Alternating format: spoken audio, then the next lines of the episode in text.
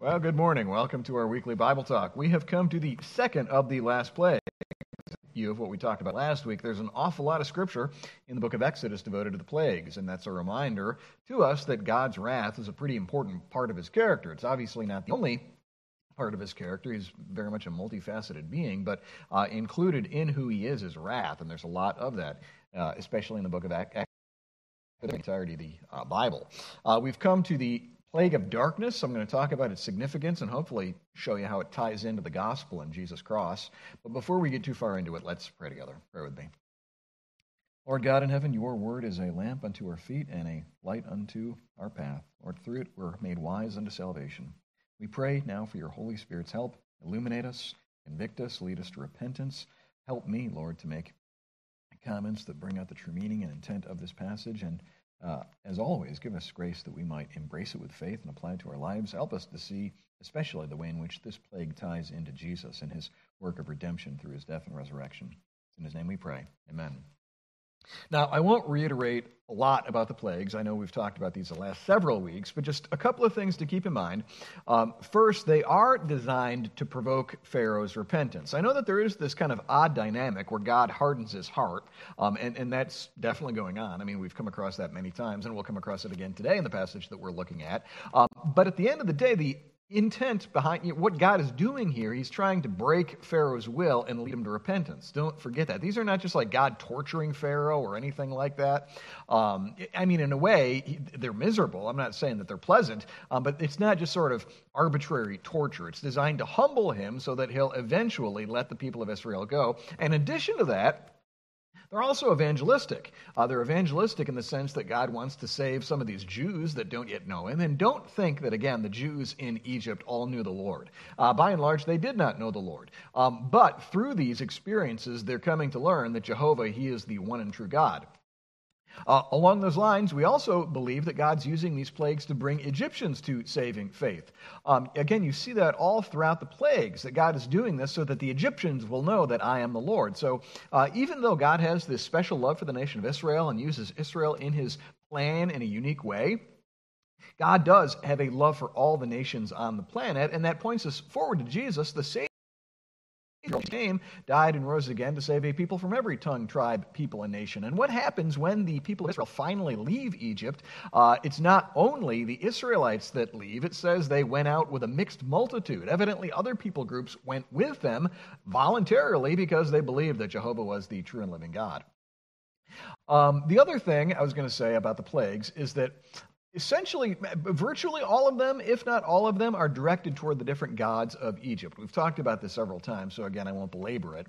Um, but you'll remember, if you, if you know anything about ancient uh, Egypt, and you know, you may have picked this up from going to museums or watching TV shows. I remember as a kid, there was this um, Sesame Street special uh, where Big Bird ran into the, uh, somehow he got, you know, went back in time and ran into this Pharaoh's son, and they, uh, the Pharaoh's son was going to die, and they were going to weigh his heart against, you know, there was a feather in his heart, and which was lighter. That would determine whether or not Pharaoh's son uh, got into paradise. You may have seen this uh, Sesame Street movie uh, a long, long time ago. Um, but you, through that, you learn about how the Egyptians thought and some of their culture and whatnot. And obviously, they had this great big pantheon of gods. Uh, they worshiped a cow god. They worshiped a god with the head of a frog. They worshiped a god with the head of a falcon. Uh, there was Osiris, which is you know, probably the most famous of the ancient Egyptian gods. But they had all, this great big pantheon of gods, uh, one of whom was Pharaoh, and we're going to talk about him more next week. But through these 10 plagues, God is knocking down the, the, true God is knocking down their gods and showing them that they're dead idols. Uh, the Lord made the heavens and the earth. The Lord is the only true God, and all the gods of Egypt are dead idols. And keep in mind that that is what God is doing in our lives through bringing adversity and trials into our lives. One of the reasons why God brings adversity and trials into our lives is to show us that dead idols can do nothing. Uh, you know, again, I, I, I feel like I've said all of these things before, so I don't want to talk about them too much, and yet they are relevant to our passage here. All of us, even as Christians, are tempted to worship idols. Um, we're still in the flesh until we see Jesus, until he comes again, or until we die. We're still in the flesh. And because of that, there's this uh, battle between the flesh and the spirit. And one of the things that the flesh wants to do is to worship the created thing rather than the creator, to turn to money, power, reputation, pleasure, whatever, as the source of my fulfillment, uh, seeking from it what only God can provide. And God will, because He loves us, bring adversity into our life to teach us money can't satisfy, pleasure can't satisfy, alcohol can't satisfy, whatever the case might be. Uh, these idols, I'm going to prove to you uh, before long that they are dead and worthless. And again, He does that because He loves that, loves us. Thank God for that. Well, let me read the plague of darkness. It's one of the shorter plagues. I'll read the, uh, the thing in its entirety, and then we'll go back and make some comments on it. Let's begin in verse 21. Then the Lord said to Moses, Stretch out your hand toward the heavens, that there may be a darkness over the land of Egypt, a darkness to be felt. So Moses stretched out his hand toward heaven, and there was pitch darkness in all the land of Egypt for three days. They did not see one another, nor did anyone rise from his place for three days. But all the people of Israel had light where they lived. Then Pharaoh called Moses and said, Go, serve the Lord. Your little ones also may go with you. Only let your flocks and your herds remain behind. But Moses said, You must also let us have sacrifices and burnt offerings, that we may sacrifice to the Lord our God. Our livestock must also go with us, not a hoof shall be left behind, for we must take of them to serve the Lord our God.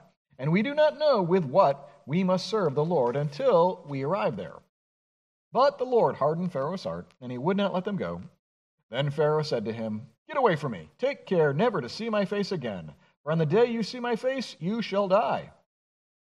Moses said, As you say, I will not see your face again. Now, there's actually a surprising amount here. This is one of my favorite plagues um, because it's so uh, sort of vivid to imagine. Uh, you'll see, you know, pretty pretty obviously, it's the plague of darkness, but it's a darkness that can be felt. Now, what does that mean? Uh, we're not entirely sure, but sort of a good theory is that it's like pitch black darkness combined with this thick, creepy fog, uh, which kind of makes sense. Um, and it was so thorough, so overwhelming uh, that, that you couldn't see anything to the point that you didn't actually go anywhere.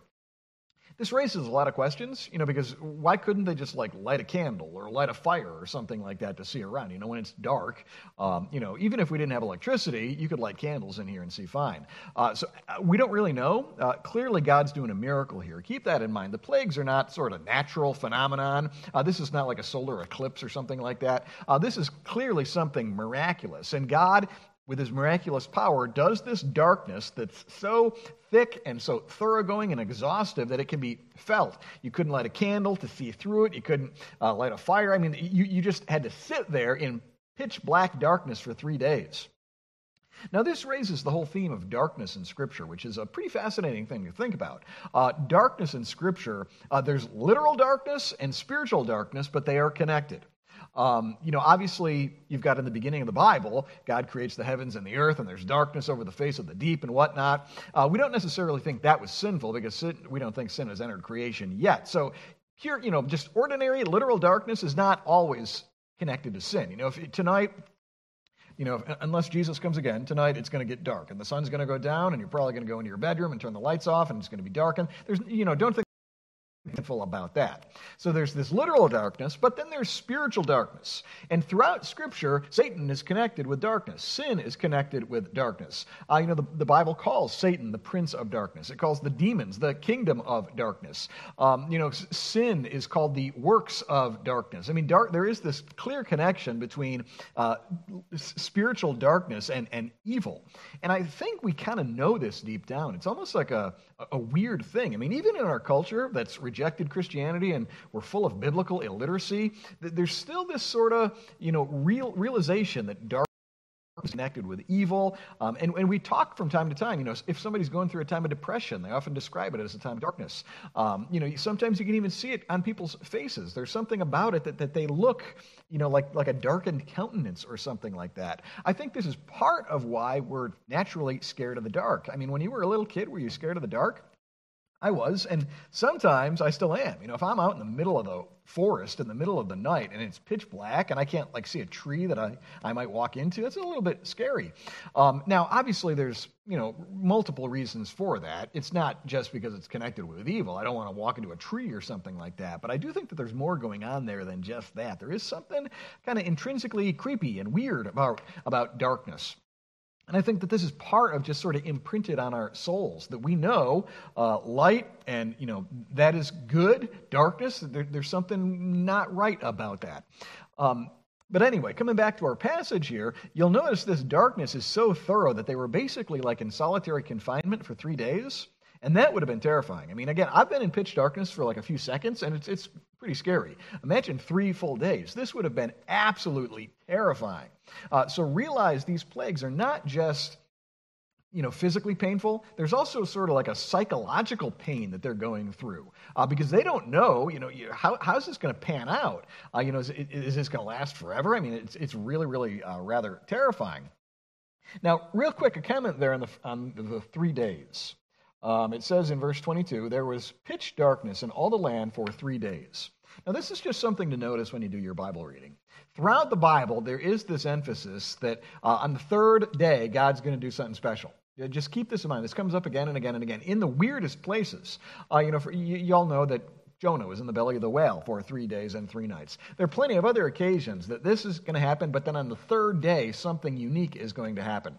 Uh, that's establishing a pattern uh, for later on in the Bible, because on the third day, what takes place in, you know, after Jesus' death on the cross? Obviously, is resurrection. Now, I don't think this is talking about, you know, this, this verse here is not like a prophecy of the resurrection, but it is establishing a pattern that God often does something unique on the third day. And something interesting to notice if you look at verse 22, uh, no, where did it go? Verse 23. Uh, no one, nor did anyone rise from his place for three days. So they didn't rise for three days, implying that what happened after three days? They did rise. Now, is that maybe reading a little bit too much into it? Possibly.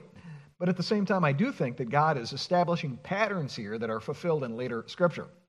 On the third day, uh, Jesus is going to rise. Anyway, let's keep going. Uh, uh, in verse 24, Pharaoh called Moses and said, Go serve the Lord, your little ones. They also may go with you. Only let your flocks and your herds remain behind. Now, this ties into last week. We talked last week about the way in which negotiated obedience is disobedience. You see Pharaoh still trying to do that here. He so loves his uh, Israelite slaves. He so does not want to let them go that he needs to keep sort of like uh, like a down payment or something like that. What, what's that idea when uh, you know maybe you forgot your uh, credit card and you know you go out to a restaurant and you give him like your watch and you're like, let me go home get my credit card and I'll come back and I'll pay for my meal and you know you can keep my watch. I can't remember right now the idea what that is, um, but that's what Pharaoh wants to do. He wants to keep some part of the Israelites in Egypt so that they have to come back, so that they can't head on to the promised land. Uh, a chapter earlier, I think it was was like, you know, the men can go, but the women and children got to stay. And Moses is like, no, God doesn't negotiate like that. Here, he's like, okay, everybody can go, but you got to leave your flocks and herds.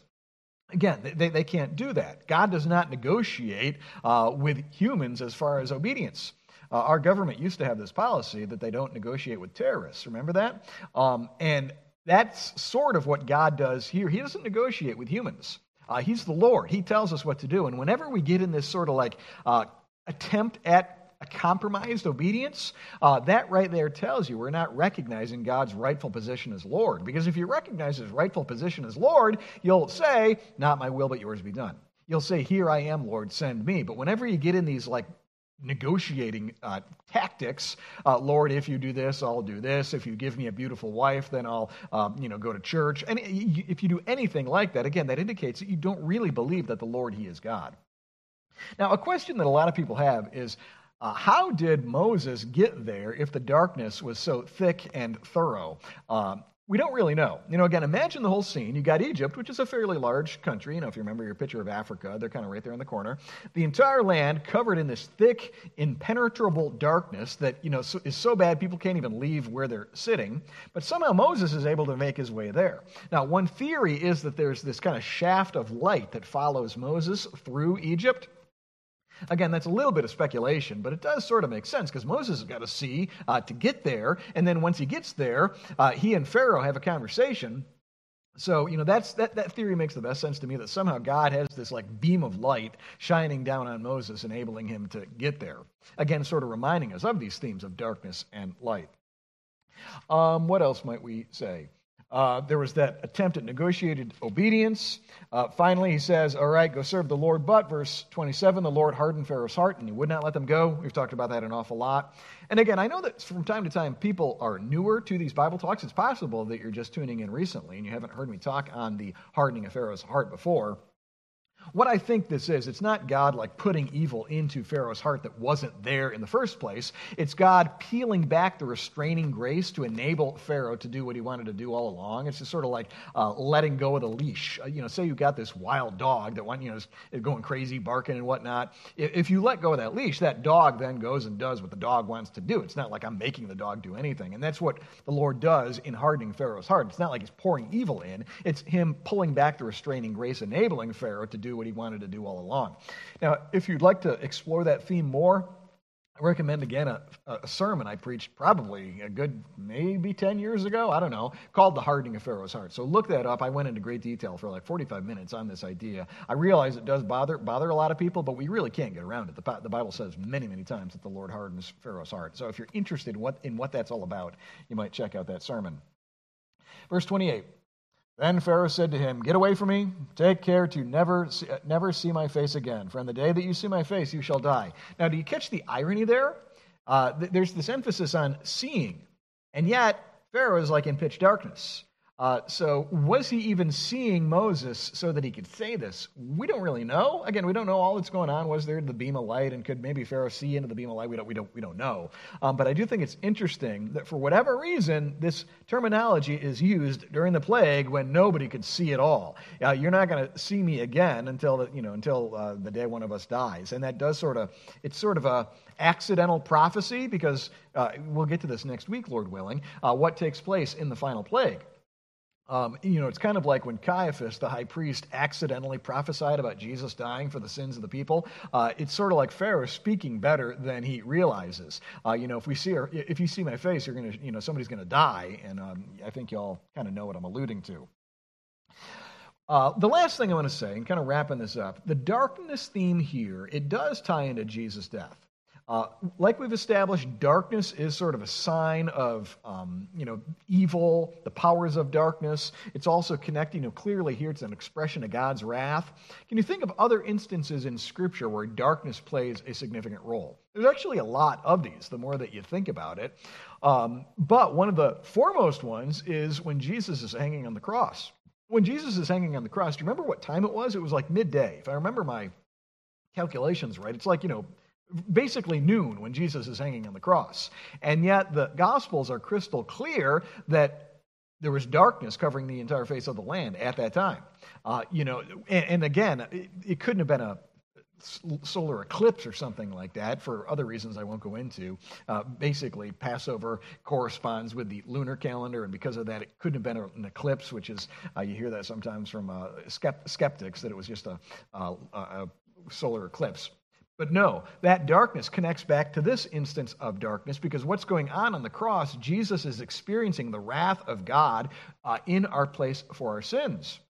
You know, that's why Jesus died. You know what? Uh, so many people understand that Jesus died on the cross, but they don't understand why Jesus died on the cross. And the difference between that Jesus died on the cross and why Jesus died on the cross is the difference between saving faith and, non- and not having saving faith.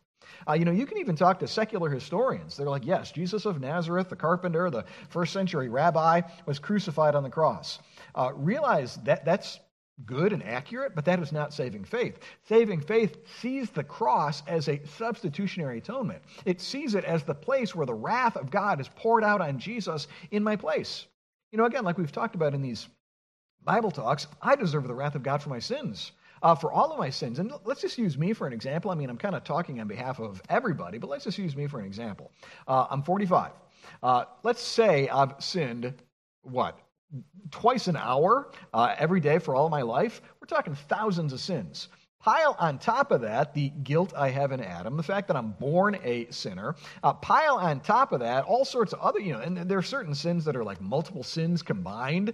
Uh, you know, when you're when you're just like a real jerk to your brothers, which sadly I was back in high school, there can be like multiple sins all combined in one act of sin. So I've got a huge, huge guilt problem uh, in God's sight.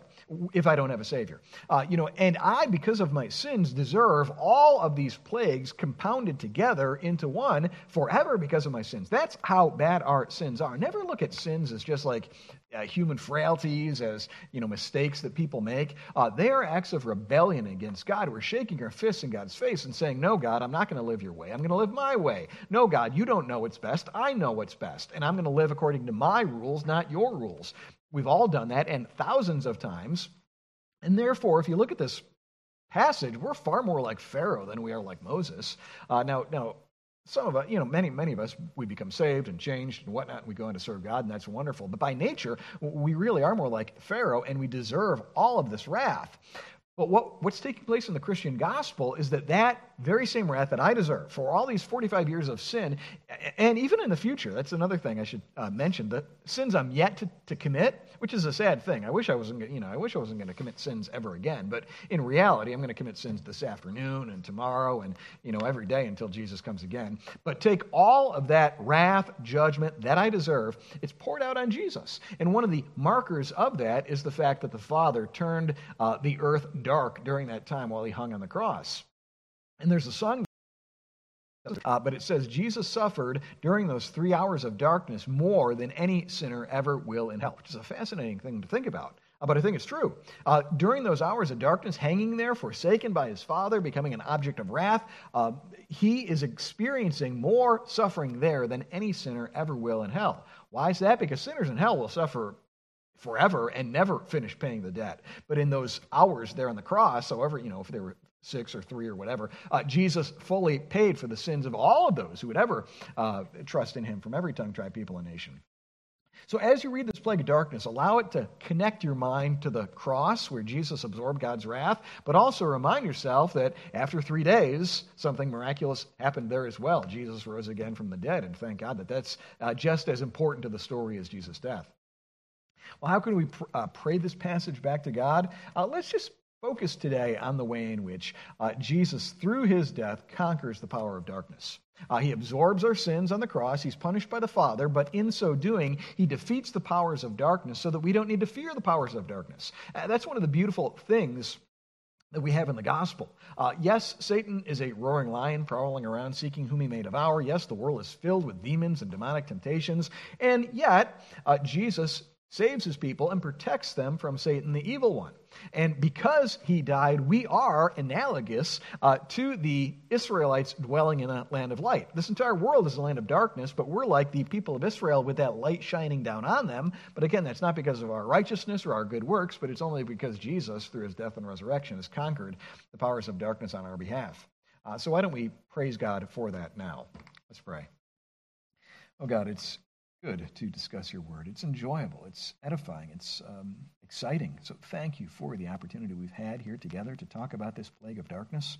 Lord, we do see in this uh, indicators of the way in which this is an evil world and um, that Satan is the God of this world, and this world is the kingdom of darkness. And yet we thank you that Jesus, through his death and resurrection, has conquered the powers of darkness. He's crushed the serpent. He absorbed your wrath on the cross. He was raised again victorious. And because of that, those of us who believe never need fear Satan, the evil one. Lord, help those of us who are believers to resist the devil so that he might flee from us. Help us, O Lord, to take up the shield of faith and to extinguish his flaming darts. Help us, Lord, to walk in the light in this very dark world. And use us, we pray, to spread the light, uh, that more and more people would come to saving faith and embrace Jesus, the King of light. For any that are listening, watching now that don't yet know you, who are still lost in darkness, work in their hearts, draw them to yourself, open their eyes that they might see and embrace Jesus and be saved. In his name we pray. Amen. Thanks so much for tuning in. Have a great day.